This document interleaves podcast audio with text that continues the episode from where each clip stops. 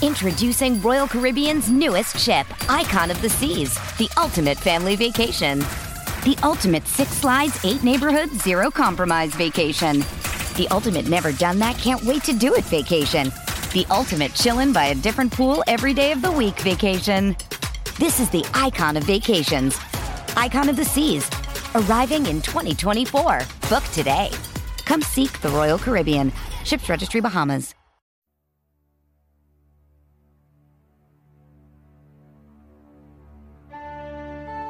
I'd say we have fewer holes in our roster than we used to, but there's still some questions. You know, there's certain spots where we feel really good about who the guy's going to be, and other spots where there's going to be a competition for it.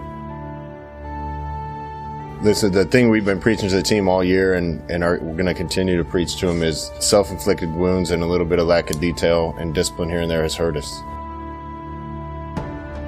Penalties have hurt us, turnovers have hurt us, not getting turnovers back on the other side, special teams. Uh, those are going to be the primary emphasis uh, of our camp. Experience helps you with those details, and we're going to be more experienced than we have been. Uh, but also continuity helps, and um, making sure that the main guys are working with the main guys a little more often earlier on is probably going to help us with that.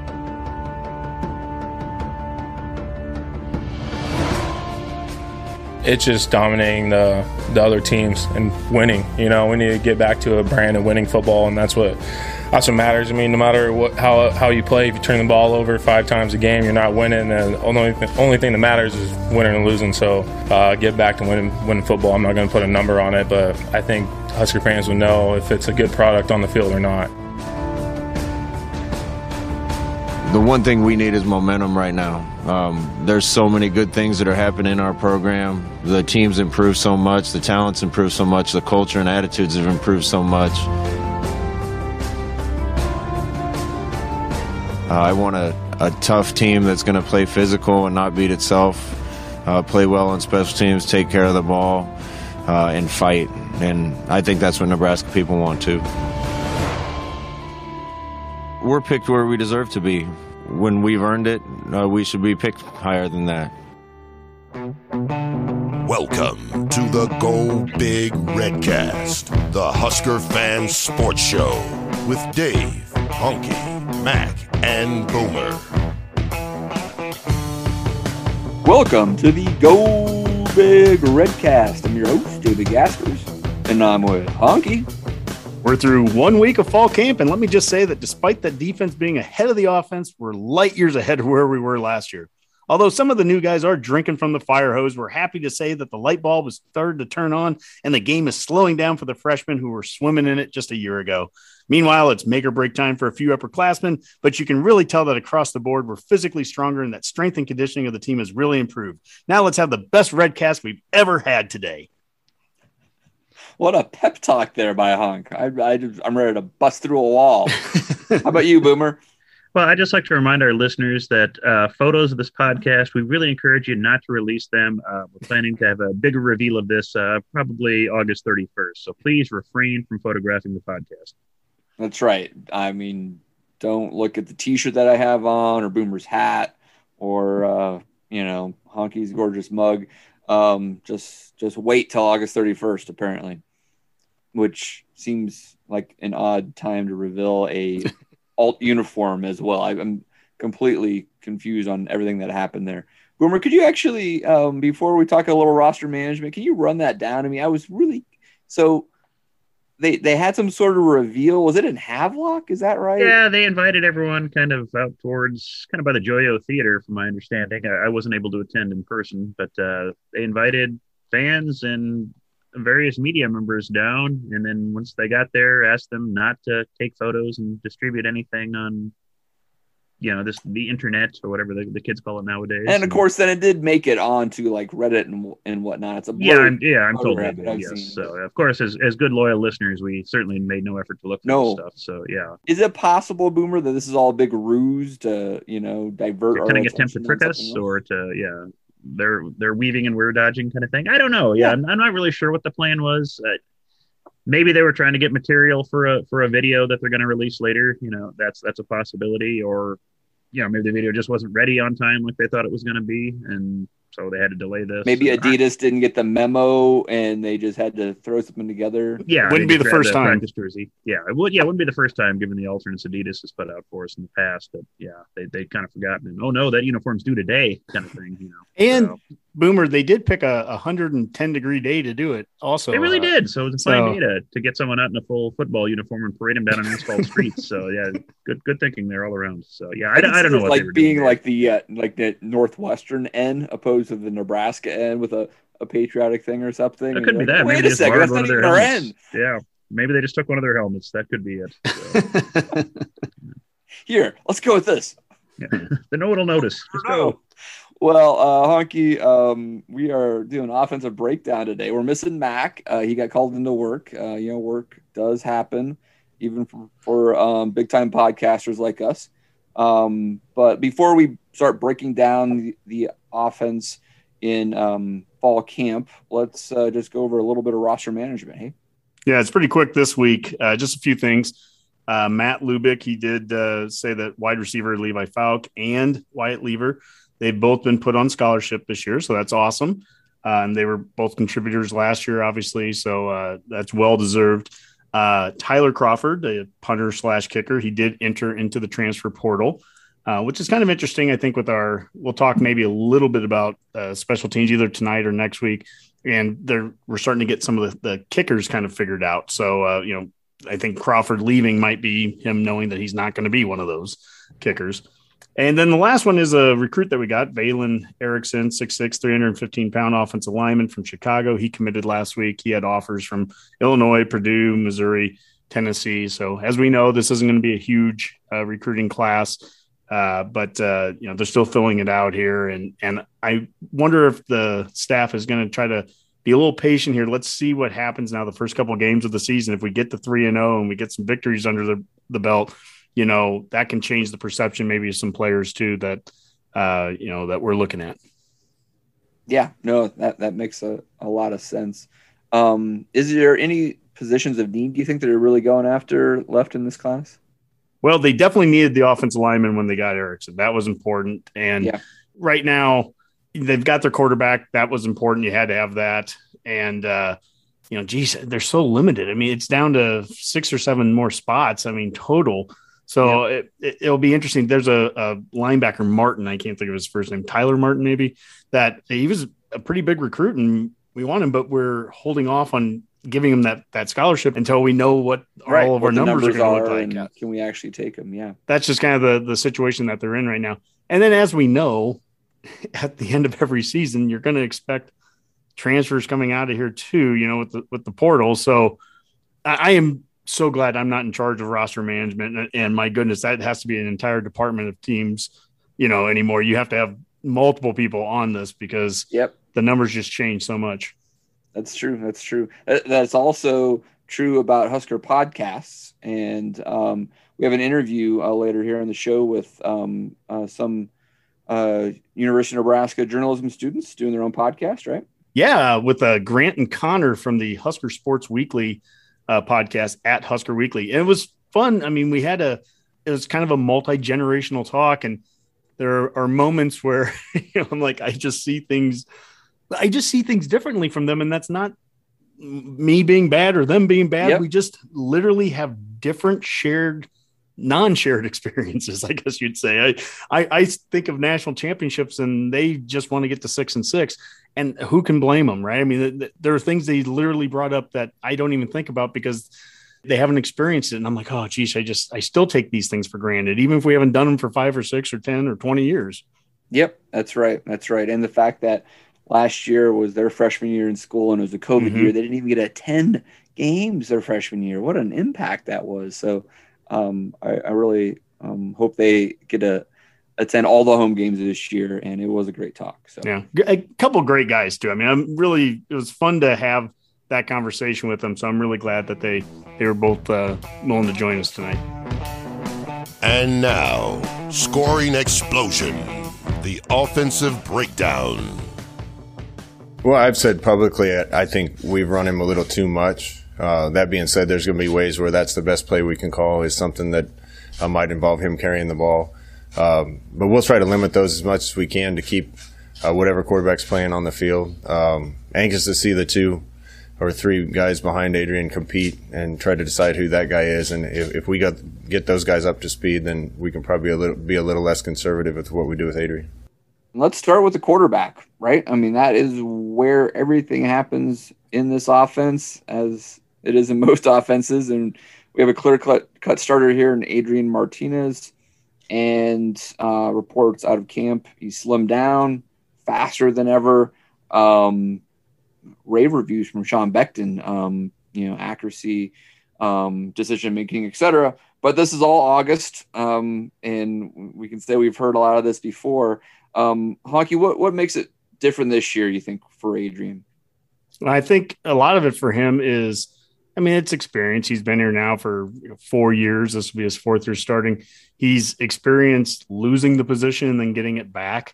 And I think that's, you know, something there's a lot of value there. He could have, you know, just folded. He could have left the program mentally. Once you leave mentally, I think you're gone. And I don't think he ever left it mentally. Even last year when he was second string, you know, for a game and a half there, he always stayed present. He was a part of the team. He was a leader on the team, even when he wasn't going to be the starter. And, uh, and I think that makes it easier for him now to just transition back into that role. I mean, he is the leader.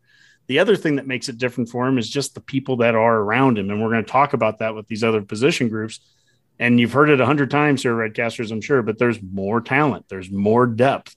There's and you see it on every video they post. Uh, watching the BTN practice the other day where they were videotaping stuff, you're seeing us throw the ball down the field 35 and 40 yards and and uh, well holy smokes why didn't we just do that all the time last year well th- there's going to be some receivers you're going to see on the field on play one that weren't playing last year.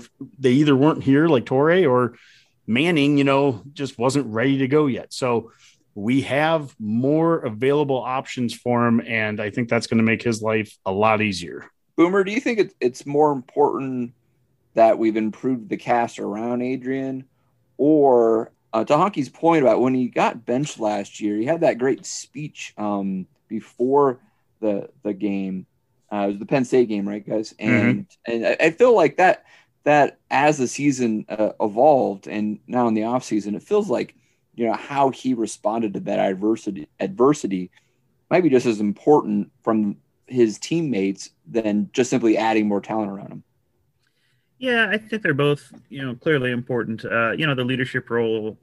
You both said it. He really showed a lot of class. You know, stepping back, being asked to watch somebody else possibly take your position over, and never giving up, never not supporting the team. Yeah, that, that's going to go a long way in any sort of season. Uh, but I, I, honestly do have to think that just adding the extra help around him is probably ultimately going to be the biggest difference. Um, when he doesn't have to be the guy running the ball 20, 25 times a game, he's going to be able to stay healthier for a whole season. That's been a problem since you know his freshman year. Uh, just he doesn't have to take as big of a pounding. Uh, more consistent O line. We'll talk about that, you know, going forward. If he's able to have a little more time to, to throw the ball and not have to worry about the snap coming to him, all that the extra pieces around him getting better are just going to make him even better. So, and it, it'll feed off each other. If you got talent around him and they trust him as a leader, they're going to want to play harder for him than they might otherwise. And that's a recipe for success. I hear a lot about people being worried about him getting injured and what happens with our backups if we have to get to the point of playing them. How I guess how worried are you in general about him being injured? Are you any more worried than you would be any other year or or do all these additional options that he have does it worry you less that he'll become injured because he's not going to be ideally carrying that ball 25 times a game? Yeah, I think you remove that variable of him just having to carry and scramble and feel he has to you know he has all this pressure to make something happen because there aren't any other options. So you're removing that variable you make it a lot easier. You know you're always going to worry about an injury to a four year starting quarterback especially when you have basically nobody with any experience behind him you know pick up those reins. So that's going to be a concern regardless. I mean he could get sure his foot run over by a StarTran bus tomorrow and broken enough in the season, you know, that's nothing. Anything Shut could up, happen. You know, you can't control that, but right, yeah. I, I, I totally take the blame on that if that happens, folks. You can yeah. Send the emails to the to the no, blame StarTran account. That's yeah. First, oh, StarTran, yeah, blame StarTran definitely. But uh yeah, I mean that's gonna be a concern when you don't have a proven backup at this point. I mean, there's talented backups, it certainly seems, but we don't know anything about them in a game performance. So that's going to be a concern. But just taking away all those other little chances for him to get injured, I think, help a lot for how you view the season.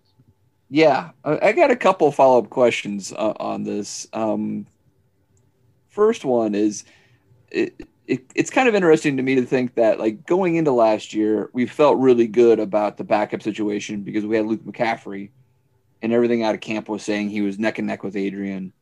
Um, but as we saw them play in the season, when you look, took the best of Adrian and compared it to the best of what Luke gave us, I think it was pretty clear that it wasn't that close, at least in real game situations, right? Um, and so the question really is: is can Logan Smothers or uh, Haarberg be as good as what Luke McCaffrey was last year? Because we made it through last year essentially mm. with a backup that didn't seem to like he was able to throw the ball down the field or read the defense um, when he was in the game either. Yeah, I, I, think you look at the Illinois game last year, and I, I, think both of those could equally be as good as as Luke at least was. You know, four interceptions yeah. and you know all the the turnovers and the bad throws. Yeah, they could at least equal that. We don't want that, but I, I don't know the exact answer yet because we haven't really had a chance to see him out there other than in a spring game, which I wouldn't underplay. The spring game in front of thirty some thousand fans was a good moment for those guys to gain a little bit of experience in kind of a, at least a college setting. There's a lot of players out there right now that, it, you know, at other schools that haven't played in front of any fans really even yet. So um, I, there is some value there. It's hard when you talk about backup quarterback talk because I've had some conversations now with fans from other teams and they seem a lot more comfortable with their backup QB. A lot more. Oh yeah, yeah, we know exactly what we get. BS. There's a reason they're the backup you know, and the second you lose your starter, if you're too comfortable your, with your backup, I, I don't know. I mean, I can look at Alabama right now, and they've been in the college football playoff every year since it started, except for one, and it just happened to be a year where they lost their starting quarterback. And losing starting quarterbacks at any school is hard. And Oklahoma, if, if something happened to Rattler again, you know the wherever the Norman StarTran bus, you know, rides over his foot, you know, I'm sure they have a five star backup. And you know what? They'll struggle too. And yeah. Ohio State has 17 five star quarterbacks right now that none of them have played a college snap, including a high school junior, including a high school junior. And I'm sure they all have unbelievable futures and, and a ton of talent. And this is not an argument about recruiting rankings or talent. It's just if it's about experience, typically speaking, you're going to be concerned when your backup gets in there. And what I would say that Nebraska has an advantage on right now that most schools don't is most schools don't have a fourth year starting quarterback back. And I get it that I'm going to say that, and there's going to be snarky fans going, "Well, geez, I'm glad you have Martinez back a year." That's fine. I mean, he has to prove it. I, I'm not going to make any bold proclamations for him. He has to prove it. Yeah, let's talk about that. That's my other topic before we move on to the other positions. Is you know, Adrian has made statements like saying like, "Hey, this is the year it's going to put up or shut up." And some people have taken those statements and said, like, well, I, I think Adrian's gone no matter what happens this mm-hmm. year, right? This is his fourth year starting. He's not going to come back for a fifth year. He's either going to do really well and he's going to get himself in a, a, position to be drafted into the NFL, or maybe he decides he needs a, a, a, change of scenery for his final year to get that chance and he, he, he leaves, I guess, or he just, I don't, I don't know. Mm-hmm. Um, I don't know if that's the, the truth or not. So that's to, de- to debate. But the thing there, I guess, is like next year. I mean, I, I think a lot of people also said this has been a, a two year window for Frost to kind of prove this out, right? It's not just this year, it's next year. But if Adrian is gone, do you feel like it's Logan or, or Heinrich Haarberg's job next year? Or is that when we potentially have a, a, a transfer in and then we have a spring ball where it's really a, a three man race and we kind of figure it out by the end of August of next year, right? I'm really curious on that because if it if we're going to turn the corner this year, and, but then we lose our four year starting quarterback, we got to figure out how to actually keep the momentum going, right? Yeah, I guess it'd be interesting to see. Some of that's going to depend on do our backups get to see the field at all this year? I mean, that's something we haven't been able to do for so long. Just let players, you know, the second stringers have a chance in games to compete and just show what they can do. You know, we haven't had those blowout wins or comfortable leads for so long. You just never have a chance to do that. And ideally this year, you know, there'll at least be some games where we should be able to do that. You'd think Fordham and Buffalo, you know, at least come to mind that we should be able to have a chance to get those players in and get them some some reps and maybe see what you've got before you have to try to make that decision come next year. If, you know, Martinez isn't back, so you'll at least have a better better idea of what you have on hand before you go searching for that that magic quarterback transfer. Yeah, I would agree completely. I mean, it, if you don't know any more about your quarterbacks at the end of the year than you know right now, it just opens up the likelihood that you might be going into the portal to try to find somebody who is more known. So there's going to be some of that, those variables at play in. But I think the premise of the question is completely realistic. Is it? Do you see Martinez being back for a fifth year? Uh, the reality is, is a lot of people didn't see him coming back for a fourth year. I mean, I remember a couple sure. years ago, Mac and I talking with Tom Shatel, and that was after his freshman year. It was right before the season of hype. And I mean, we were like, oh my God, he's going to win the Heisman this next year. And, you know, geez, hopefully he doesn't, you know, hopefully he doesn't sit out his third year, right? I mean, it's amazing how quickly things can change.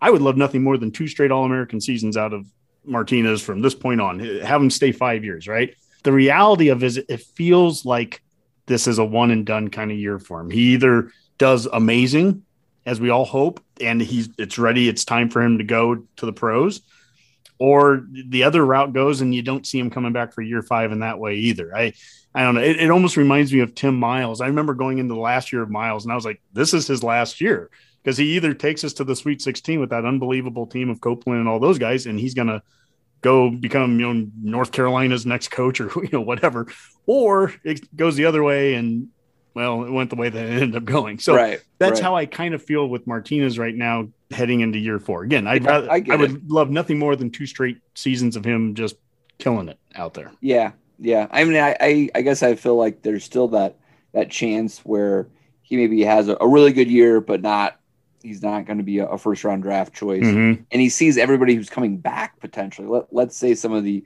offensive firepower um, in the wide receiver and running back room is, is still there. Offensive mm-hmm. line's getting really good by the end of the year. And he's like, let's let's strap it up one more time and let's see what we can really do.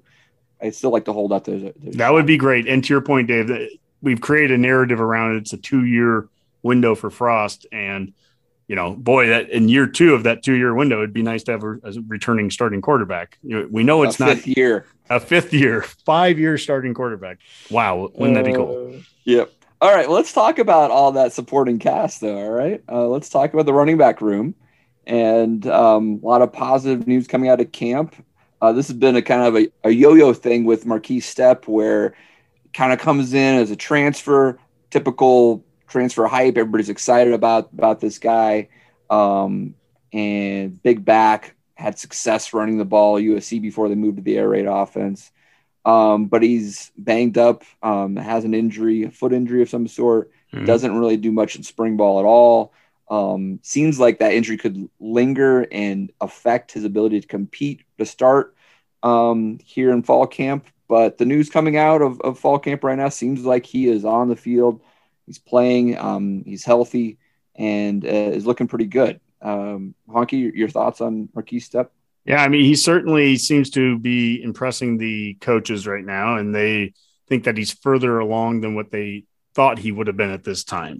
I think he's positioned himself well a week and a half into camp to be in that discussion for the starting position.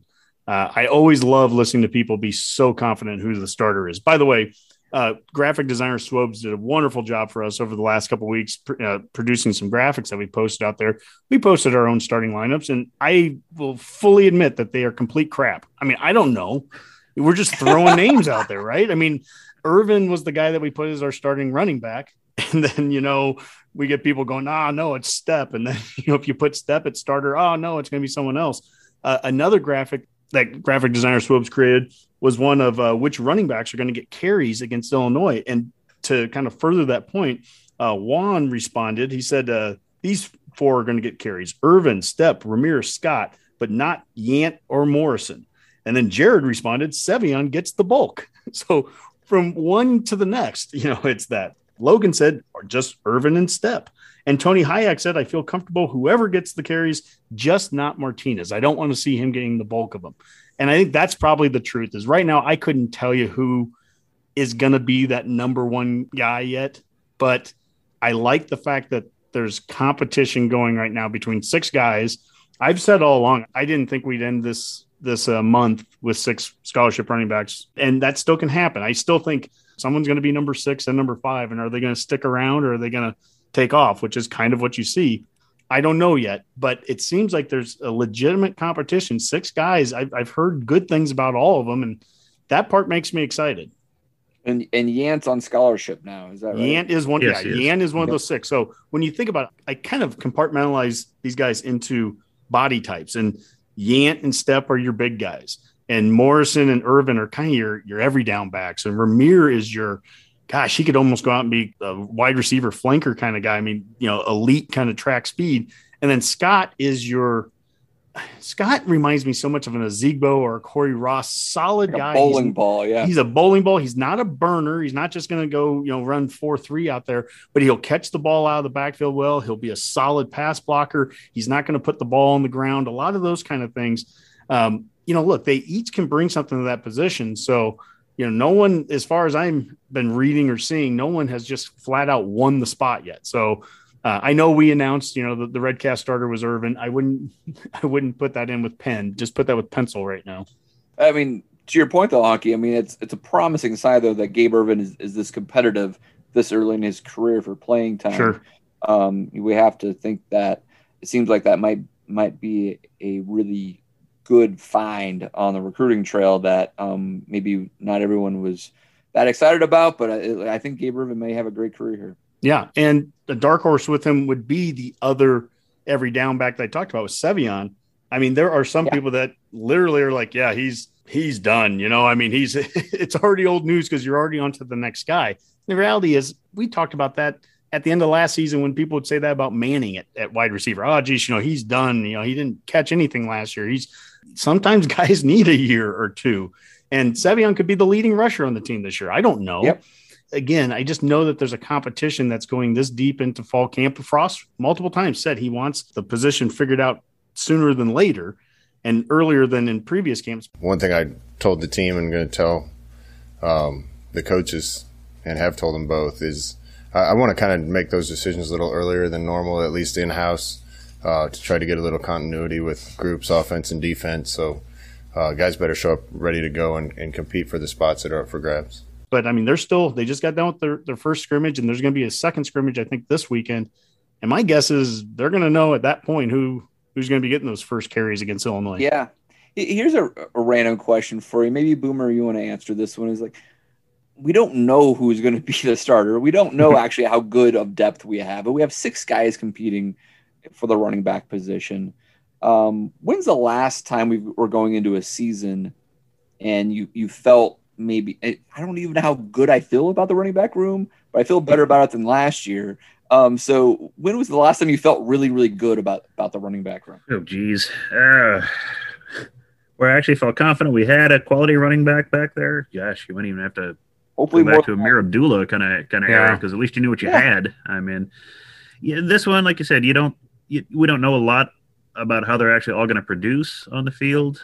We just haven't seen it a lot. But getting back to Honke's point, just looking at these running backs, they look like running backs more than what we've had. You know, we had to rely on people that weren't traditional Big Wide running backs for for the next couple seasons. You know, and that's just because that's just what we had on the roster. We didn't have a choice. So if anything, at least feel somewhat comfortable in that aspect that we have six guys that look like they could play a running back role in this conference. Yeah, and what's interesting, Boomer, I think you're absolutely right by using Abdullah as the example.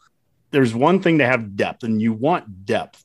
I don't. You don't need six guys depth. And for the life of me, I mean, I couldn't remember. I don't know who was backing up Abdullah in 2014, not off the top of my head, right? Or I don't know who was backing up in 2013. It probably wouldn't be hard to, to go back and think. But uh, my point is, when you have the bell cow, and Frost says he wants the bell cow, he does want that.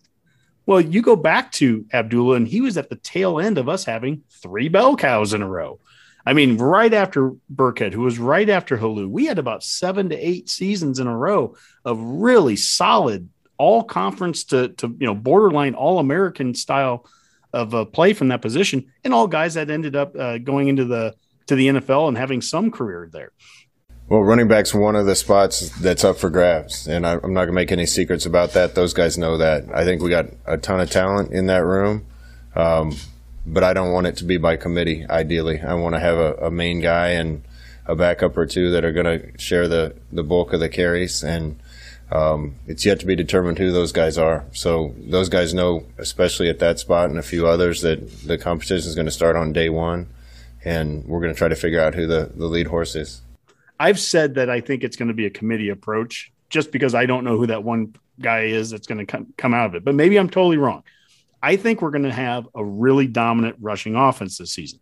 I've said that I think we're going to hit 3,000 yards rushing. Okay. And that equates over 12 games. That's 250 yards a game rushing. I think we're going to hit that mark. I don't know that we have a single thousand yard rusher in this on this entire team. So we could hit 3,000 yards rushing and not have a mm-hmm. thousand yard rusher. I don't know if that's good, bad. I, I don't know what to make out of that. I just know that we were fourth in the conference three years ago rushing. We were third in the conference two years ago. And last year we were second in the conference. I absolutely believe that we could be the number one rushing team in the conference this year. But back to Tony Hayek's point, the one thing that we don't want to see is we don't want to see 800 or 900 of those yards and half the carries coming from Martinez. At the end of the day, that's one thing that just that's a non-negotiable that can't be what gets us to that 3000 yard mark. Yeah, that's absolutely the truth. Yep. And Amani Cross was Ameer Abdullah's backup. So there you go. There you go. Hey, yeah, I mean, well known backs. And, and think of Cross there for a second, too. Think of the difference in the styles. I think there is a, a level of importance where you would go from an Abdullah, but you'd also have the big back. Think of last year we didn't have options the way that they have right now. When we get down to goal line, an area we've been terrible in, you know, we have not in short yardage, we haven't been able to punch the ball in the end zone. A year ago, I was watching the Rutgers game the other day because I just like pain. We even won the game, and it was just so painful to watch. but like, we're getting down to the mm. two yard line. It's like, well, throw the 170 pound Wan'Dale out there. Yeah, just have him run right into the to the front seven. He's just getting murdered. And to think that this season, like w- when we go to that Illinois game in a couple weeks, that you could potentially put 500 pounds of backs back there, that you could have Stepp sitting right next to to Yant and just say go. And I mean, I've I've seen and heard things. I'm sure everyone has your your insider at practice, and we've we've got ours right. And and Yant, oh my gosh, he is just impossible to tackle. Cool. Then I expect to see that when we get out there against Illinois. I want to see Illinois yeah. tackle this 250 pound dude who maybe has, you know, Stepp in front of him blocking or vice versa. I don't care how you do it. What we don't want to see is every one of those hits going to Martinez and, and having to do a bunch of QB leads and draws, you know, left and right. I mean, these are the points where there's other guys now that can take the ball away and, and, you know, give you a little bit different look and, and also hopefully have uh, Martinez, you know, save him. Boomer, do you know how many rushes a game Martinez averaged a year ago? Just off the top of your head, guess. It's got to be more than 20. It, it, was. It ended up being 15 a game oh, when geez, you okay. subtract that he didn't. But still, 15 carries a game.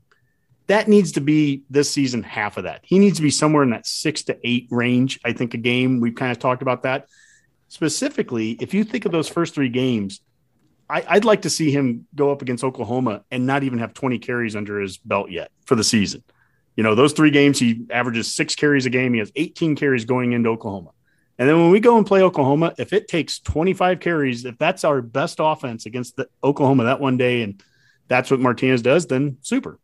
Then that's the offense that one day. If that's what gives us our best shot. But man, those those early games, he's got to be able. We've got to be able to rely on people other than Martinez to get those those carries, those yeah. yards. Yeah, Lord, I hope you can against Fordham and Buffalo in particular. Yeah. Mm-hmm. Agreed. Well, let's talk about who Adrian will be throwing to in those first three games, and uh, completely change room here, right, Honke? I mean, just it just feels like a completely different room. Uh, we do have a few carryovers, such as uh, Zavier Betts, um, but we now have it seems like a, a healthy Omar Manning. We have the transfer from Montana in Samori Toure. Uh, we have Alante Brown. Nixon, Oliver Martin uh, back. Uh, it, talk about having six running backs. We've got at least six uh, wide receivers, probably more that we feel that uh, are going to play a role. Yeah, year. the two that just won on scholarship, uh, Levi Falck, Wyatt Liewer, that you know Matt Lubick was talking about, and you know I I think it was Nixon was saying how they go nine deep, and then the next day or a couple days later in practice, Frost limited it to six. I feel good about the receiver group. There's a lot of competition there to get in, you know, the top six. I imagine six are going to play for the most part. Um, a couple other guys might sprinkle in, but it's going to be six, and we're still trying to figure out who those guys are exactly. But there's a lot of guys that I think we can rely on to go in the game right now and make plays. At some point, it's great to have depth, but there's only so many guys that you can, you know, try out there on the field too. And if you can go six deep at wide receiver, that's pretty good. And I'll say what I said about with the running back. It's nice to have different body types and styles. The same thing applies right now to the wide receiver core.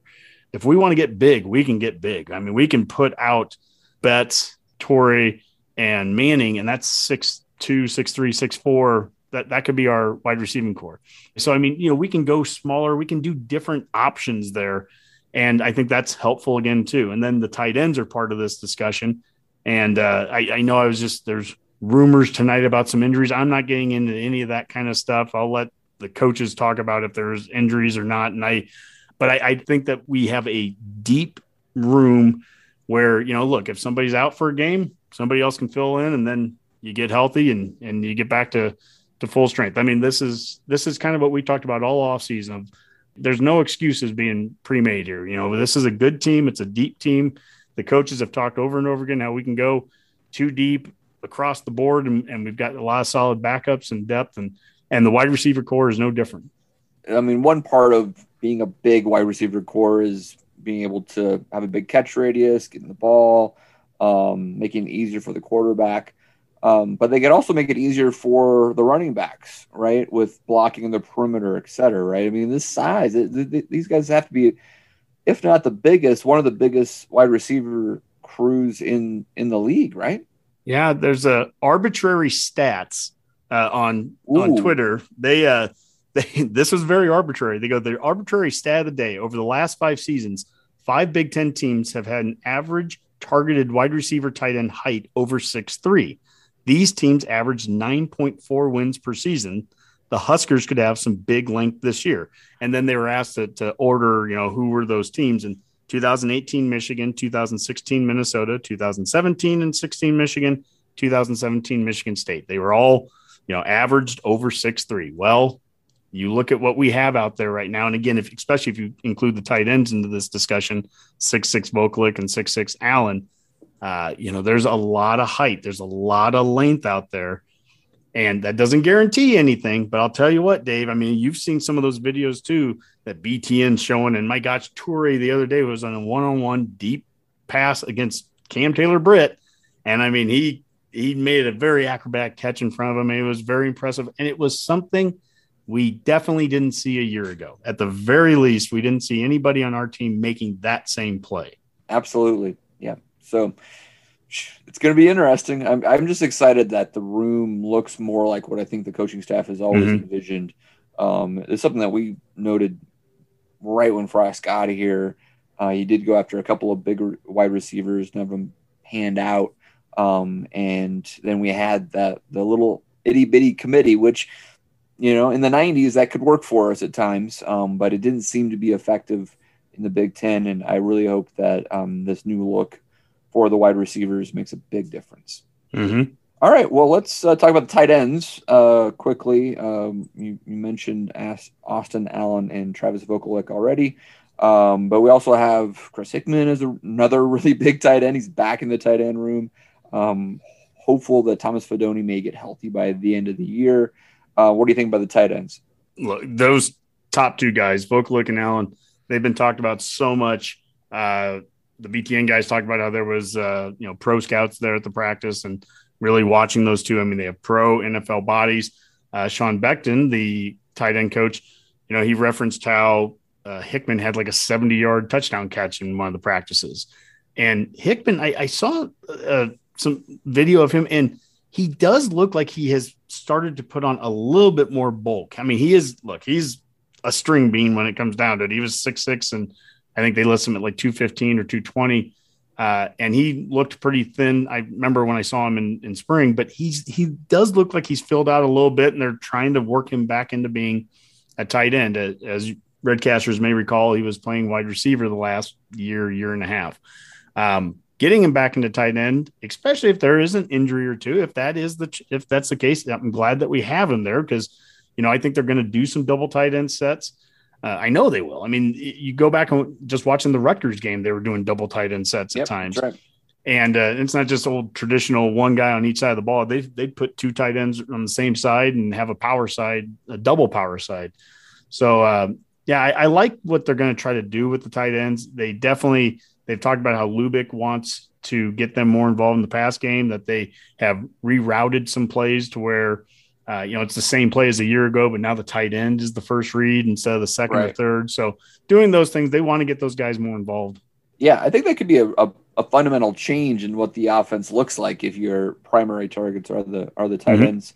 Um, so should be should be interesting, and let's hope for health all around. Actually, absolutely on, on that. Um, well, I mean, we've saved the best for last. Offensive line, it's a critical part of success of this offense uh, and um, maybe one with the biggest question marks. Um, a lot of potential here, right, Honke? But um, mm-hmm. they have to go out there and prove it. Um, we have been a successful running team, but most of that comes off of quarterback run play. So, can they actually establish the line of scrimmage and have the running backs take over that role? Um, it, it starts all in the middle with Cam Jurgens and works its way out, right? Yeah, a, a crazy amount of talent on this O line. And again, I would say we are deeper now than we have been at any other point under the Frost era. You know, we had the intro to the show and it talked a lot about fixing the errors and the issues that we've had. And one of those ones that come to my mind, yeah, we have turnovers and we've had, you know, penalties and special teams and all that, but the snaps. I am going into this season with the impression that that is no longer an issue. So if we're sitting here in week three or four and we're talking about bad snaps, I, I guess I'm blown away because I I have no reason to believe that's going to happen. Everything since about the second half of the Iowa game through spring, I watched the one open practice in spring and then watched the spring game, so I've had chances to see that. It, it just hasn't been an issue, and that's good. If you want a good Martinez, don't have him be jumpy for balls going all over the place, right? I mean that yep. starts with everything. And I think Jurgens, you know, now going into his third year starting at the position and really his third year playing the position period, I think we're at a point where that's that's done. The depth comes with, you know, we talk about size at these other positions, but from day one, Frost has definitely put a priority on on size at the at the offensive line. In fact, I think it was that oh, the arbitrary analytics that I referenced earlier. I think they did something. Gosh, this is like a year ago, where they said that we have recruited the biggest offensive lineman nationally over the course of like a three or four year period. Our offensive linemen have averaged like six foot six and three quarter, blah, blah, blah, taller than anybody else in the country. Now, if you're making mistakes and jumping off sides, then you're just the tallest team in the country that goes four and eight. But if they get developed and if we're playing well, I mean, they look like a Big Ten line. And I would I would use this as one example where there is definitely depth being created. The last two years, we have had top 100 offensive linemen that we brought in, Benhart and Corcoran, and they weren't immediate starters, but they were basically one snap away from being on the field. So they were being relied on pretty much from day one that they were a key backup you're playing. This year, we brought in another top 100 guy, Teddy Prochaska. He's been here all offseason. He's been here since January. The, the kid looks good. His future's incredibly bright he's not a top four offensive tackle right now. At least it wasn't when uh, Greg Austin was talking about it. He has guys like Nouili and, and Ezra Miller in front of him, and then obviously Benhart and Corcoran. So the point is, if you just want to look at that as pure depth, if Teddy Prochaska, your your six foot nine, 290 pound top 100 true freshman offensive tackle, is standing on your third string line, that's starting to create the pipeline, at least the appearance of it. And that's, you know, Dave, we've said that a hundred times. I, I, used to read magazines back in the 90s when Larry Smith, the, the head coach at Missouri, he talked about Nebraska's offense line. He goes, they, they walk off the bus and I can't tell if they're first or third string because they all look the same. You know, visually, these guys are starting to look that way. We're starting to have really big dudes, first string, second string, third string, and now it's you got to play well.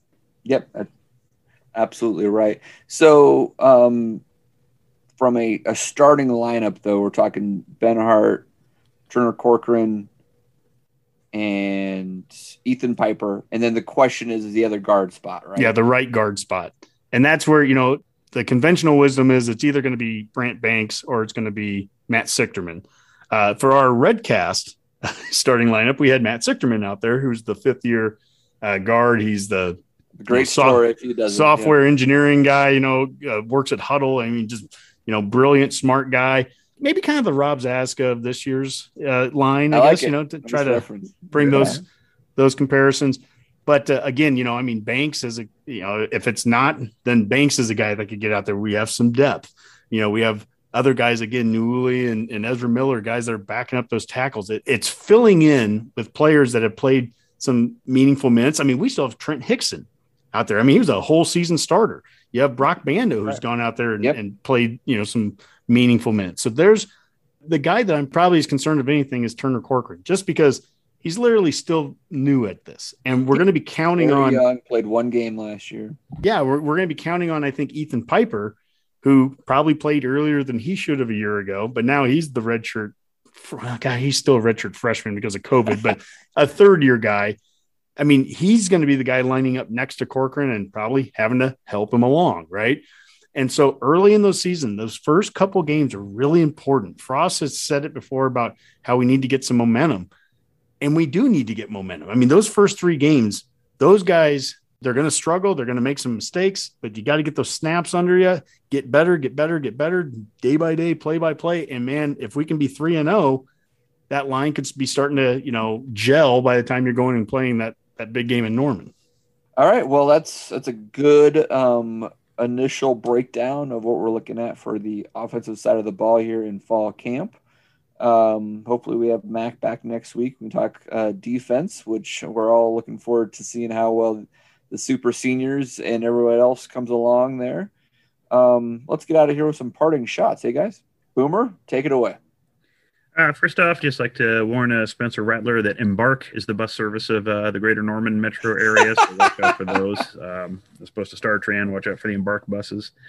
And uh, second, I just wanted to give uh, one shout out um, to someone I had mentioned on Twitter already. Uh, you know, as all of Redcasters know, pro wrestling is our other great love aside from uh, sports. And one of uh, our favorite pro wrestlers from when we were kids uh, passed away a few days ago. Was a beautiful Bobby Eaton. Uh, he was a guy I grew up watching. Uh, yeah, growing up in Texas, seeing him in Mid South Wrestling and you know world class with the Von Erichs as part of the Midnight Express. You know, you hated him when you were a kid and as you got older, you grew to appreciate why you hated him and just you know why they got you to feel the emotions you did. And once you know what you're watching for in wrestling, you just saw how skilled he was at everything he did in the ring, and you know the way he could tell a story, and everything you hear about him outside the ring. Every other wrestler talks about is just how great of a human being he actually was. You know, despite playing the villain more times than not, uh, he was nobody speaks ill of him. You know, from Steve Austin to Jim Cornette to you know Jim Ross, anybody you name it, they all they say is he was the most generous human being ever, and gave a lot of great memories to me and pro wrestling fans everywhere. So I just wanted to give a shout out to him. So, all right, good job, Boomer. Honke. Well, I want to give a, a shout out to the uh, Nebraska national volleyball team that brought back a gold medal. You know, to have Jordan Larson, Kelsey Robinson, Justine Wong-Orantes on it uh, I, I, had to to highlight this. This is the the tweet of the week. It came from uh, Jeff Sheldon. He goes, maybe this will finally jumpstart Nebraska's volleyball recruiting. Because I, mean, I mean, holy smokes, it was just it was so exciting. I didn't watch a lot of Olympics, but that was one thing. Uh, you know, I stayed up late there on Saturday night to see him get the gold and to see Jordan Larson be the one to get the final point to win it all. I mean, that's that's very cool. Um, get vaccinated. Just want to throw that out there. People do it. this isn't political people are going to the hospital because they have COVID. I've had a million colds in my life, never been to the hospital once. And so uh, this isn't a cold, get vaccinated. Last but not least, Bobby Bowden. And I think this is a, a really important one here. This guy, he was a class act, but uh, more than just that, I think Nebraskans, it, again, this maybe is the generation thing that you're going to hear in a second when we talk with the Husker Weekly. But from our generation, we grew up with Osborne against Bowden, but also Bowden built his dynasty out of Florida State through Nebraska. They came four times to Lincoln with no return visit. We never went to Tallahassee. In fact, that's kind of a crazy stat. We're two and six against them all time, and we've never played them once in Tallahassee. you know, so I mean, it was four bowl games and, and, four times in Lincoln, right? But he he credits playing us and splitting the, the four games in Lincoln to start building that uh, that tradition. And also, he gave a lot of credit to Nebraska fans for the class that we had. And this goes back to October 8th, 1980. I want to I want to go out with this. And this was something that he wrote to uh, I think it was to Osborne, Nebraska. He goes, "Gentlemen, I've been coaching college football the past 28 years and have played before some great crowds in this country. I've never seen people with more class than I saw at Nebraska last week. The Nebraska fans, players, cheerleaders, band, officials, coaches, etc., gave me a living testimony of what college football should be all about. I actually had the feeling that when we upset the Nebraska team, that instead of hate and spite, the Nebraska fans thanked us for coming to Lincoln and putting on a good show. This is nearly unheard of in today's society. Nebraska, you are a great example for Americans to copy. I hope we all show half the class you people do. Sincerely, Coach Bobby Bowden. Amen, brother. Let's uh, head over to uh, the interview with Husker Sports Weekly.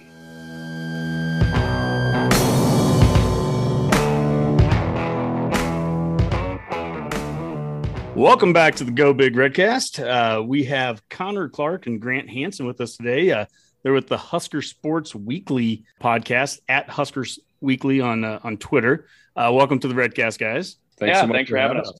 You know, we ran across you guys, uh, you know, a couple weeks ago, and and I've listened to a few of your shows, and I mean, the quality, the audio quality is outstanding. But also, you guys have really done a great job getting some really good uh, guests on. I mean, everything from Rick Pizzo with BTN, yeah, Jessica Coody with the Husker Radio Network, Parker Gabriel, Journal Star, Greg Sharpe, and and even a special guest this week. You want to tell us who that is? Yes, we just had uh, Jordan Westerkamp on the show this week. Uh, episode's going to come out later this week. We just recorded it today, which is August 10th for reference. But um, yeah, super awesome guest. Um, we've had a lot of fun with it. Yeah, and, and, a little bit of background with you guys too. You both uh, you've done play by play with your schools. Uh, Grant, you've been at Fort Calhoun, correct? Yep, and uh, did play by play there for two years. Uh, last two years of high school, everything but wrestling and cross country, just because those two were logistical nightmares uh, to set up for. So, and Connor, you're an outsider. You're from Chicago, so you've uh, but you've also done some play by play at at your high school as well, correct? Yes, I went to uh, Lake Forest High School, which is in the northern suburbs of Chicago. Um, I'm not as well rounded per se with sports as Grant is. Uh, focused most of my time with football and basketball, but uh, yeah, did multiple years of that, which was super awesome, and uh, it's definitely paid dividends uh, coming into college, which has been super nice. Mm. Well, speaking of college, you're both rising sophomores at UNL and pursuing careers in sports broadcasting. So Dave and I were both uh, journalism school guys. I was advertising. Dave, you were was it just broadcasting or was it? What, did you have a special specialization? That's correct. Broadcasting, I guess, would have been the specialization. So, okay. Um, I don't know if they still call it that any longer, but um, they yeah. do. Yeah. I used to like, you know, write with rocks and chalk and stuff back in our day. So that was, you guys are in the fancy new building. We were in Avery Hall back then. So my freshman year, we actually had to splice reel to reel tape together. That was, that was a oh. thing. By my junior year, we were you know editing on Avids and stuff like that. But um, they they made us do like the most basic stuff initially, just to kind of like prove to us how hard it was back in the day. well, I think we just explained the difference between the generations here that we are.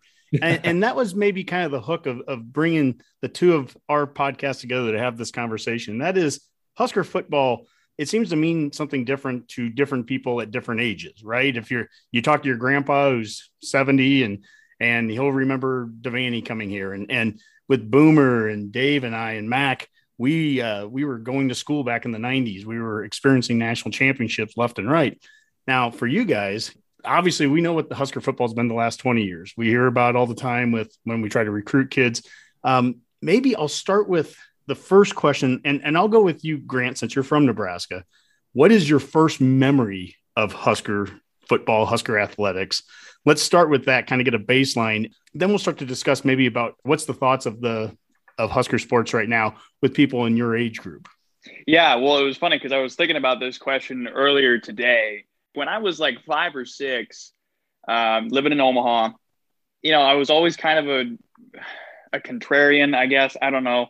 I, I didn't like everybody wanted to root for the Huskers, and I just wanted to root for the mascot I liked the most. And I think I remember listening um, on a Saturday to them playing Missouri, uh, and they were the Tigers. And at six, I was like, all right, I want to root for the Tigers because they're Tigers. And so I I'm not going to root for Nebraska. Everybody roots for Nebraska. So that was the very first thing I remembered. And so from like basically until 10 to maybe 12, uh, I really didn't pay any attention to it. Um, and I, I, almost wanted to avoid it. And then I think I think it was about the first year Nebraska came into the Big Ten. Uh, I think it was Taylor Martinez, either his sophomore or junior year. That's when I actually started to actually pay attention and really started to get connected to the fanship. Um, and a lot of that started with my first actual Husker game. And I remember this one pretty well. It was a 2:30 kick against Penn State at home it was long. It was long. We didn't get finished till like eight o'clock. It was pitch black out by the time we always remember that that finish, um, how exciting that was. And I think the uh, Huskers ended up winning that game. Um, but that that really is the first one that really sticks out to me. That Penn State night game. I still have the ticket somewhere in here, um, but that that sticks out to me the most. Mm-hmm. Well, Connor, I guess the same question goes to you. You know, what's your first memory? But also because you're from outside of Nebraska. What's also the perception that you have if you go back home to Chicago and you're talking to, to people about Nebraska? What's the perception you hear? I guess the first memory of Nebraska football, just in general, happened ironically with that Jordan Westerkamp Hail Mary. And it was not because I was happy, it was because I was heartbroken because I was a Northwestern fan at the time. And I was really hoping that they would win. They were having a great season. And then all of a sudden, all those dreams were crushed uh, by a tip in the end zone to Jordan Westerkamp. So I mean, I guess it's really the first memory of Husker football that I've ever had. Um, I mean, uh, that one doesn't really count, but um, I will say probably this past year, um, watching the Ohio State game with some buddies, and Grant was there too, and all of us just kind of jumping around, going absurdly crazy when they scored that first touchdown. We're like, "Oh my God, we're beating Ohio State!" Um, so that was pretty cool. Um, and yeah, as, as you said, the the perception of Nebraska in uh, Chicago is kind of hard to tell because a lot of people who I went to high school with, um, a lot of Wisconsin fans, Notre Dame fans, Illinois fans, Northwestern is also kind of like the minority in that group of fandomship, at least. Mm-hmm. Um, so, and obviously it's a smaller school than all those other Big Ten schools. A lot of Iowa um, in Chicago as well, and and you see it when you when you watch Northwestern home game. You see those those visiting fans really show out when it comes to Northwestern football. So. Um, I guess the the perception obviously recently of Nebraska football hasn't been very, I guess, relevant for lack of a better term. Um, obviously, people expect more out of the program. They know how storied it is. They know the the success in the past with Scott Frost, and there was a decent amount of buzz around the city of Chicago when Scott Frost was hired because there are a lot of alumni who went to Nebraska who live in Chicago. Um, so that that was kind of a big deal, um, but obviously, kind of underwhelming results so far. Um, but hopefully, obviously, that that can take a quick turn here soon. You are the the age group of what the coaches are going out and recruiting every day, and in recruiting circles, you know, you hear so much about the challenge it is to get kids to want to come here now. At least in terms of selling them history, you can't you can't sell them history. You can't sell them championships because they haven't experienced that. Is that accurate? Do you buy into that? Is that overplayed? Or do you think they have parents and coaches that are telling them differently? I mean, what's your guys' take on on that? Yeah, I think that's a really interesting comment because that was another one I was thinking about, you know, a lot today was like, you know, where does it stand for me, right? And and how and how does that compare to people my age? Because, you know, for me, the genesis of caring about Nebraska, period, begins with the Big Ten. Like I, I have no memory or concept of Nebraska in the Big 12 at all. Um, which is probably crazy, you know, for a lot of people to think about. And, yeah. and, I, and I don't, you know, and I don't think, I, I, think for most of the players, they do have that memory of Nebraska being in the Big 12 because, again, like you're eight, nine years old, um, and you're, you know, if you, any college football player when they're eight or nine years old was probably playing football and caring a lot about football. Otherwise, they wouldn't be playing college football, right? Mm-hmm. Um, so they, do, I think that memory is there. But the reason I came to Nebraska, and I could, the reason I couldn't picture myself anywhere else, um, in many ways, was because of the thing that you can still experience from the '90s, right? And that's the fans. um, and that's the sellout crowd. Mm-hmm. And so I I think that's what keeps Nebraska in it still, because again, you can tell people about history. Um, and, you know, obviously, I think most of the players are informed what the history is. Um, and that certainly has value for Nebraska. But the thing you can really sell them on that they can truly experience today, they can't necessarily experience the history. Maybe even just and they can't even experience some of the tradition that was around in the 90s, but they can still experience the fans. Um, and and the fanship that is still carried and bolstered by the 1990s and the 70s before that. I, I think as far as recruiting gro- goes for Nebraska, they'll always have that. I don't know if that'll be the biggest selling point because again, you can't necessarily experience the history uh, fully. Um, but I, I mean, I think the biggest thing that solves recruiting is just winning. Mm-hmm. And then you can really, like, hey, look, hey, we've won eight or nine games. And then you can sell the history of, hey, look, you can be the guy that puts us over the top, that can get us back to that. And over the last five years, I think Nebraska's kind of lost that selling point on the recruiting trail to some extent. When you're going four and eight, when you're going five and seven, it's harder to say we're on the edge. Help us get there. Yeah, I think you you can sell maybe not history, but a little bit of it to a certain extent, as Grant mentioned. I mean, you can still experience the sellout from the '90s, um, but I think another big thing is Scott Frost is your head coach. He's a guy who did it there in the 90s. He's a guy who won you a championship in the 90s. So he knows how to get it done, especially at the big time level that Nebraska plays football at. And I kind of go towards the basketball route too. It's kind of like some of the reason why players go to play basketball at Duke is because of Coach K and the storied program that he possesses over there. So I think that has a little bit to do with it. But as we progress, and NIL is a big thing now, and facilities are a big thing, and just to kind of throw Northwestern back into the mix here with with the Chicago connection. I mean, their new facility on the lake has been a huge draw for recruiting. And NIL now that sets up Nebraska for an incredible opportunity on the recruiting trail because it's the only show in town. We heard Scott Frost talk about that at Big Ten Media Days as well. But you have that going for you. You have the new facility currently being built. Um, and as Grant said, the fanship is second to none. Um, so I think you can sell a little bit of history. Um, it depends on where you are. In Nebraska's case, the sellout and Scott Frost being your head coach. Um, but at the same time, you mix in, hey, you can get a, a great brand deal here. All eyes are going to be on you on Saturdays, nobody else. Um, and that new facility that's coming on the way can really set up this program for success. And even without that, Scott Frost has done a really good job recruiting top 25 recruiting classes year in and year out anyway, Mm-hmm. um, which very impressive. So to see what those two things can do for the program is going to be really exciting. You know, Dave, as I'm hearing Connor and Grant talk, there's so many things that mirror things I know you've talked about in the past. Number one, the the fans being so important for Nebraska, the thing that sets us apart, the fan Yep. base, but also you've talked a lot of times about the needing those shared experiences that each generation, I don't care what age you are, a lot of times you have these shared experiences of that game, that moment that just brings fans together. And for us, I mean, we have multiple moments. I mean, there's so many different times, different years. Husker fans that are, you know, Connor and Grant's age, younger, that don't have that moment yet. And but you just need it. You know, before we started recording, Grant, you talked about you're not going to go to the Oklahoma game because we're going to get killed. And who blames you for saying that, right?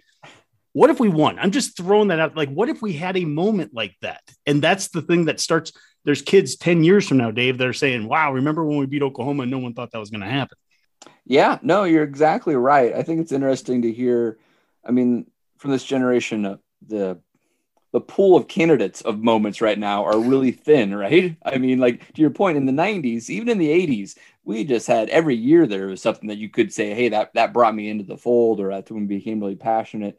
And I think those moments are are just right now far and few between. So we do need to win, even if it's not Oklahoma. Um, we need to have some some wins this year that could be potentially bring more young fans uh, back. I, I did have a question to to Grant. Um, growing up in Omaha, you mentioned you were a Missouri Tiger fan for a, a few years. It sounds like It was more like a Saturday afternoon, honestly.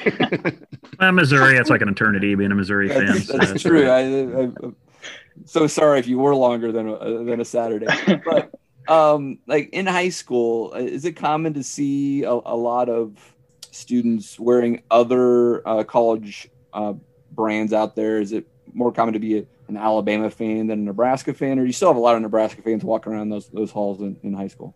You know, for as far as the football program goes, I mean, that yeah, it was it was pretty much all Husker gears, and there, you know, you got a sprinkling of Iowa fans. I mean, you're right on the border. You know, my favorite math teacher was an Iowa fan, and he always gave everybody a bunch of crap.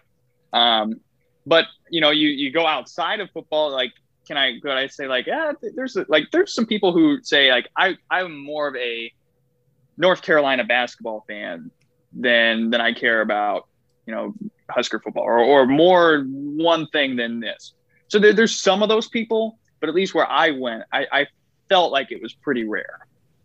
Sure. Well, that doesn't sound too different. Um, there's been a lot of um, adopted college basketball teams in Nebraska for generations because of uh, the lack of success there. I totally yeah. understand that. Well, and being a Tar Heel fan, you, you won Dave's heart right there. So he's. Yes. you know, I had a question kind of.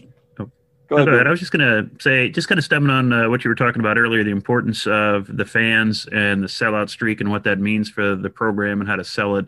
What is the general attitude of, of people your age for attending games in person? You know, we always hear about they have trouble with students selling out or you know not attending games. What's what's the general approach? I mean, people your age still like going to games. What are they going to in the future? What's the what's that like now?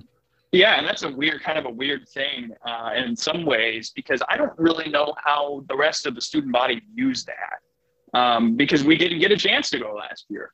Um, and so, like in high school, of course, I mean that's definitely a very valued experience. You know, you know, kids in my grade, yeah, going to a Nebraska football game is at least a once a year type of pilgrimage. But for me personally, yeah, I'm going to go to every game I can. Uh, that's home. As far as like going to the road games, it's a little bit harder especially again, like where I'm like, as a freshman last year, you know, we had some classes that were pretty, pretty much totally online. And, you know, there's just a general feeling from, I think, a lot of people in the class that, hey, when we go back to in person classes this year, things are going to get a lot harder. There's going to be more of a workload involved. And so that's like part of why, like, I'm kind of hesitant to commit to like an eight hour road trip to Illinois or, you know, to Oklahoma or wherever, because I'm like, ah, I want to spend the money on a ticket for a road game and all that time driving where I don't know if I can necessarily work on as much homework as I need to or something like that. Hmm. So there's there's some apprehension for me as far as road games go, but for home games, I'm gonna go to every game I can. How about you, Connor? Yeah, I mean, as somebody who's never been to a home game, I'm dying to get in there. Um, I mean, the the only experience close I've had was this past year's spring game, and uh, during the tunnel walk when there were probably like 36,000 people in the stands, not 90. I mean, it was way better than it is on video. I don't think video does it justice for it. I've watched it so many times on video, like, wow, what is this going to be like in person? Um, and I texted my dad, I'm like, you need to come here and see this. Like, this is amazing. Um, so I can only imagine what it's like with a full stadium.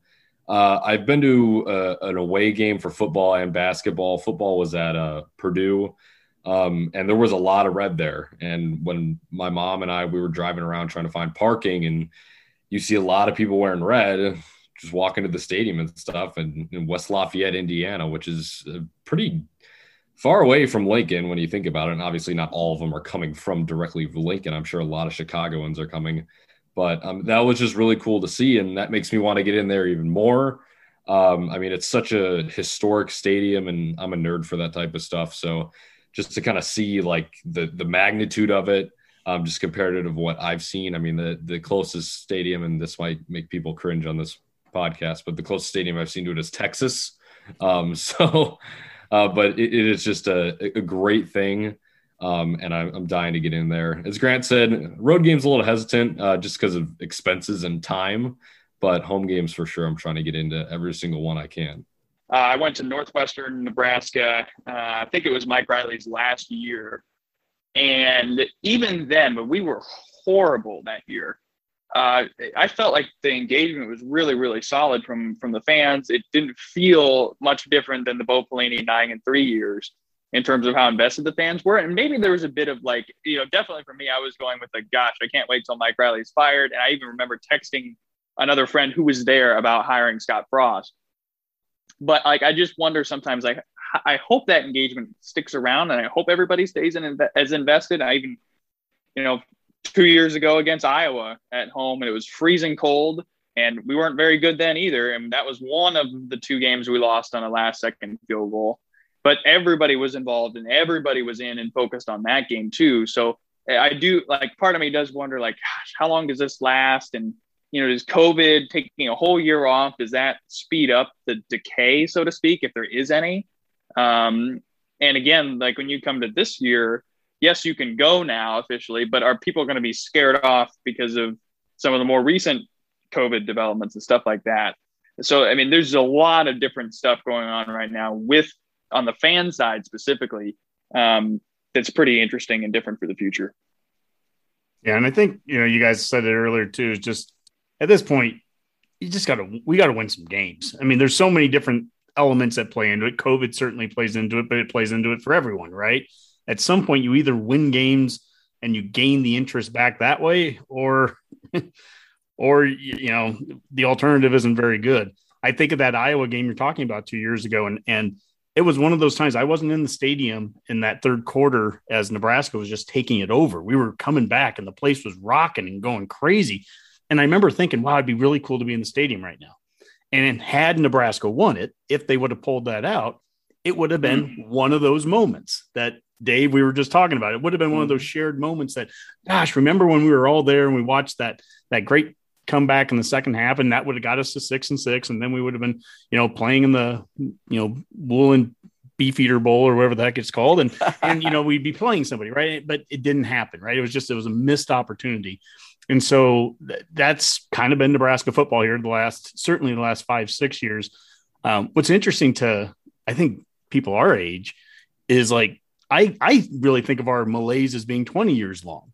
You know, I mean, if, because we haven't won a championship during that time, but there's a lot of nine and 10 win seasons. I mean, it depends on like what people want to define as our bad era. Is it just really only been the last five or six years when we've had some losing seasons? I, I'd argue it's been 20 years, but, but that's also, I'm arguing that from a different mentality of like, Hey, we, you know, we lost three games between 90, basically our entire college career, I think. I mean, you know, it's just, it's nuts. So it, it, and it's it also just describes the difference.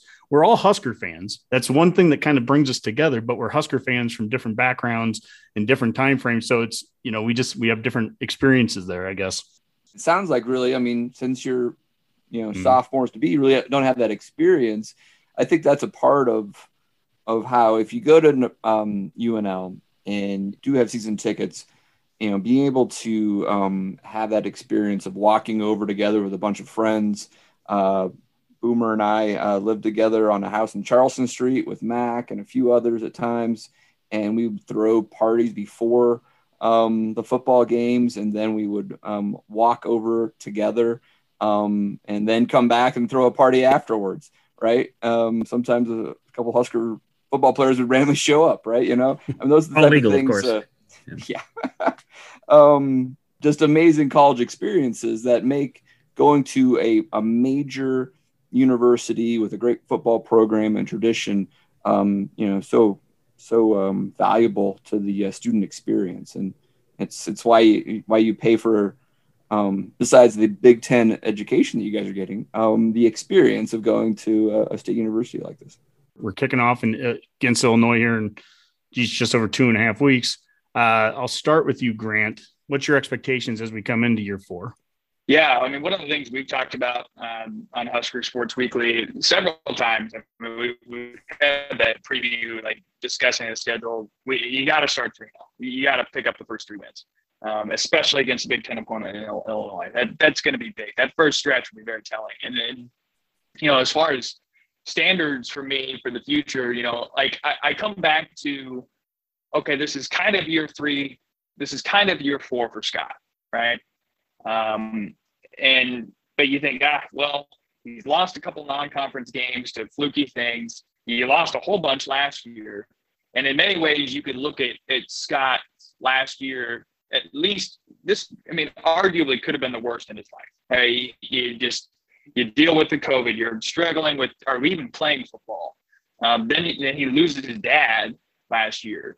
Um, so so many things that happened to him last year that like, and I, I it feels weird, and I, I'm sure he wouldn't really enjoy someone quote unquote giving him a pass. Um, but like I, I just I got to right, and so my leash for him is not as tight, I think, as some people have it. And so you know, I think ballpark, I would be satisfied with seven, eight wins and a bowl game win. You know, maybe it's seven wins in a year, bowl game makes eight, uh, six wins and a bowl game makes seven. You know, whatever it is, that schedule's brutal. Um, but it just, you know, I'd like even even like, and we were talking with Jordan Westerkamp earlier today. Even the season, I think it was his the year before they went nine and three. I think it was the year right. It was the year before Sam Foltz. Um, they were like six and seven, and they beat UCLA in the Foster Farms Bowl, and they just lost game after game after game on you know the hail mary to BYU, last second field goal Northwestern, last second field goal Wisconsin. But even in those all those situations, you know, I would even take that this year because in all those situations they were in those games against quality quality opponents and just got fluky losses and they still managed to go six and seven um, so I mean, would that technically be on the low end of my spectrum yes but i would even take that at this point compared to what we've had in years past okay connor yeah i mean it's a definitely interesting situation when you look at it um, as grant said a lot. You, you have a lot of reasons to give Scott Frost a pass from last year. Obviously, a tough year for anybody.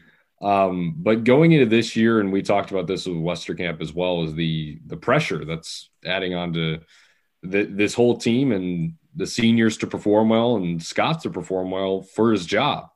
Um, so I think the ceiling for this team is eight wins, the eighth win being a bowl game.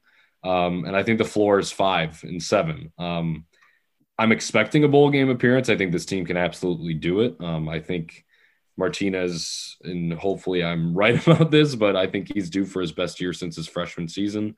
Um, he's definitely cut off a couple of pounds. He looks a lot faster uh, than he was prior. Not that he was slow in his sophomore and junior year, but um, he looks very fast now. Um, and you have the receiving weapons to do so. You have Omar Manning, Samori Toure, Zavier Betts, Alante Brown.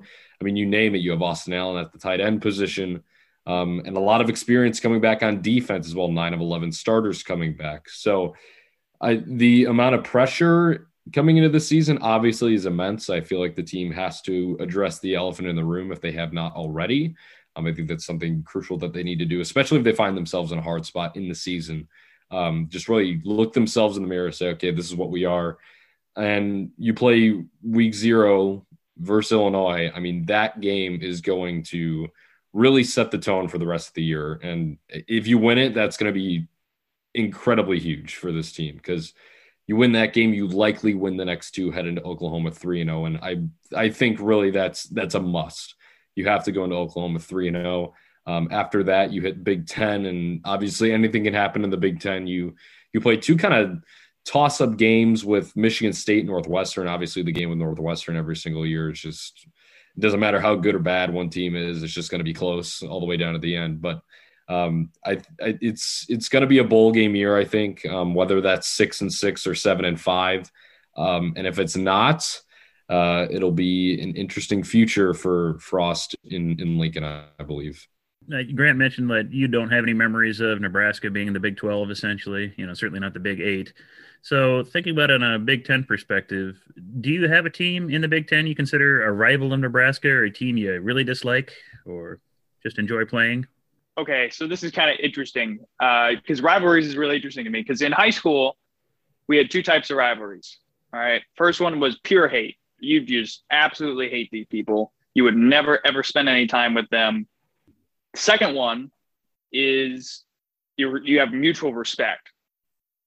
And so it's like, all right, we don't like you when we're playing, but we'll hang out with you uh, on a Friday night afterwards, right?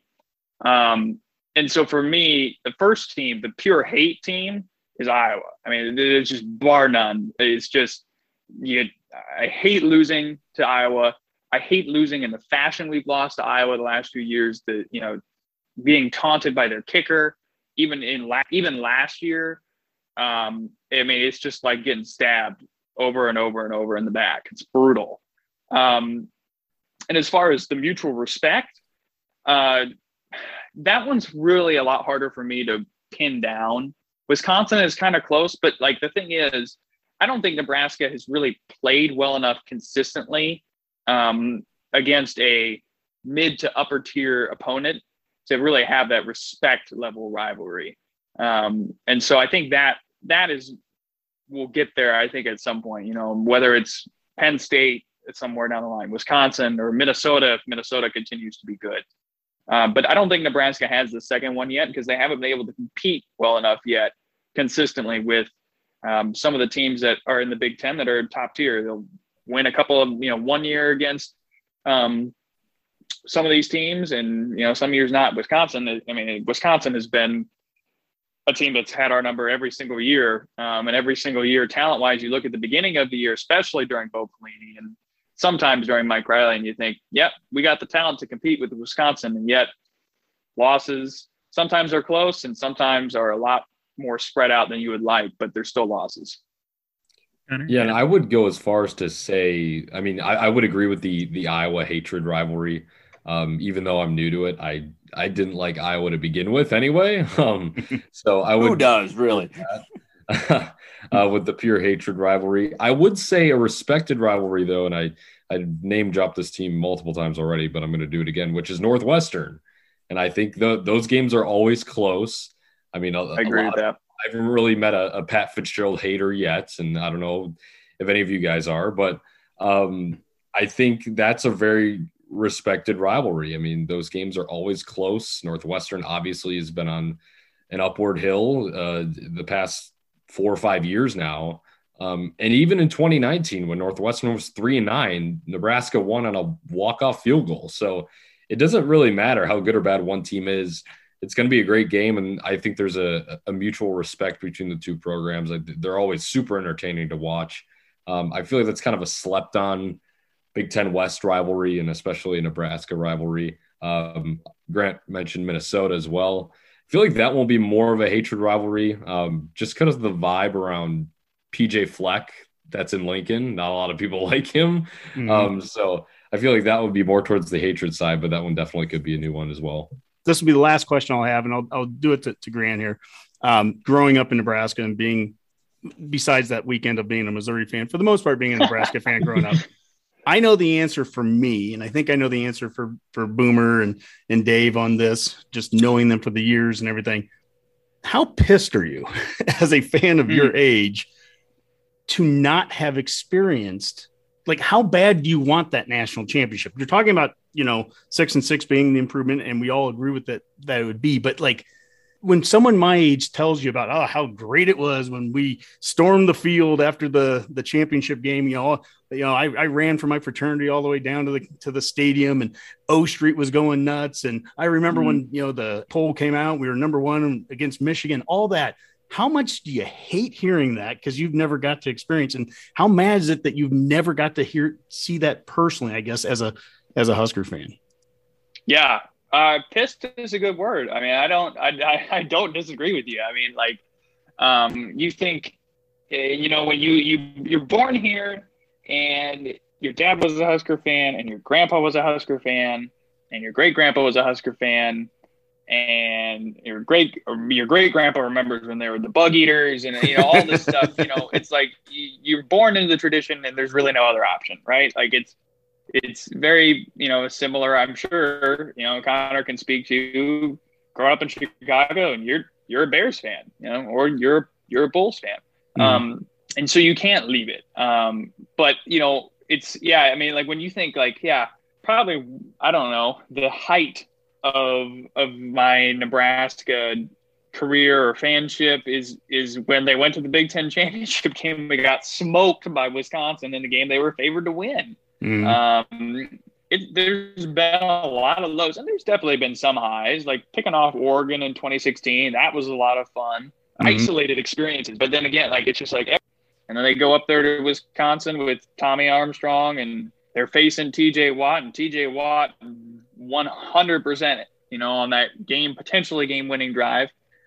100% holds a Nebraska receiver. It's brutal. You don't get the call and you end up losing that game when you were this close, you know, or the you know the back-breaking third and twenty holding penalty defensively for Nebraska, or you literally let them convert the third and twenty. Like that unfortunately for me, kind of defines my experience over the last 10 years of being this close or, you know, getting shot in the foot, basically. Um, and it is, yeah, it's disappointing. Like, I, I just, you know, I, I love for a national championship. I won a national championship for sure. And so, you know, however we get there, whatever, I just, but I, I just, I don't want to, I don't want to be shot in the foot anymore, stabbed in the back or, or have a kicker be, you know, taunting me from the sidelines. That's totally understandable. Well, uh, Grant, Connor, uh, it's been great having you guys on. Really appreciate it. Uh, Husker Sports Weekly at Husker Weekly. As is tradition on the Redcast, uh, we always let our guest have a parting shot. Connor, you haven't spoken a little bit, so I'm going to let you have it. The floor is yours. Yeah, you can find our show at Husker Weekly. Uh, we have new guests every single week, or at least we try to. Uh, but it should be a lot more fun now that we're actually on campus as Grant said earlier, people trading in their fandom from Husker basketball to other teams. Don't do that this year. they might actually be pretty good. As a big basketball fan myself, stay loyal. And that's my piece of advice. All right. Thank you, guys. Husker Sports Weekly. Great show. Give them a listen. Thanks, guys. Yeah. Thank you. Really appreciate it. It was a lot of fun.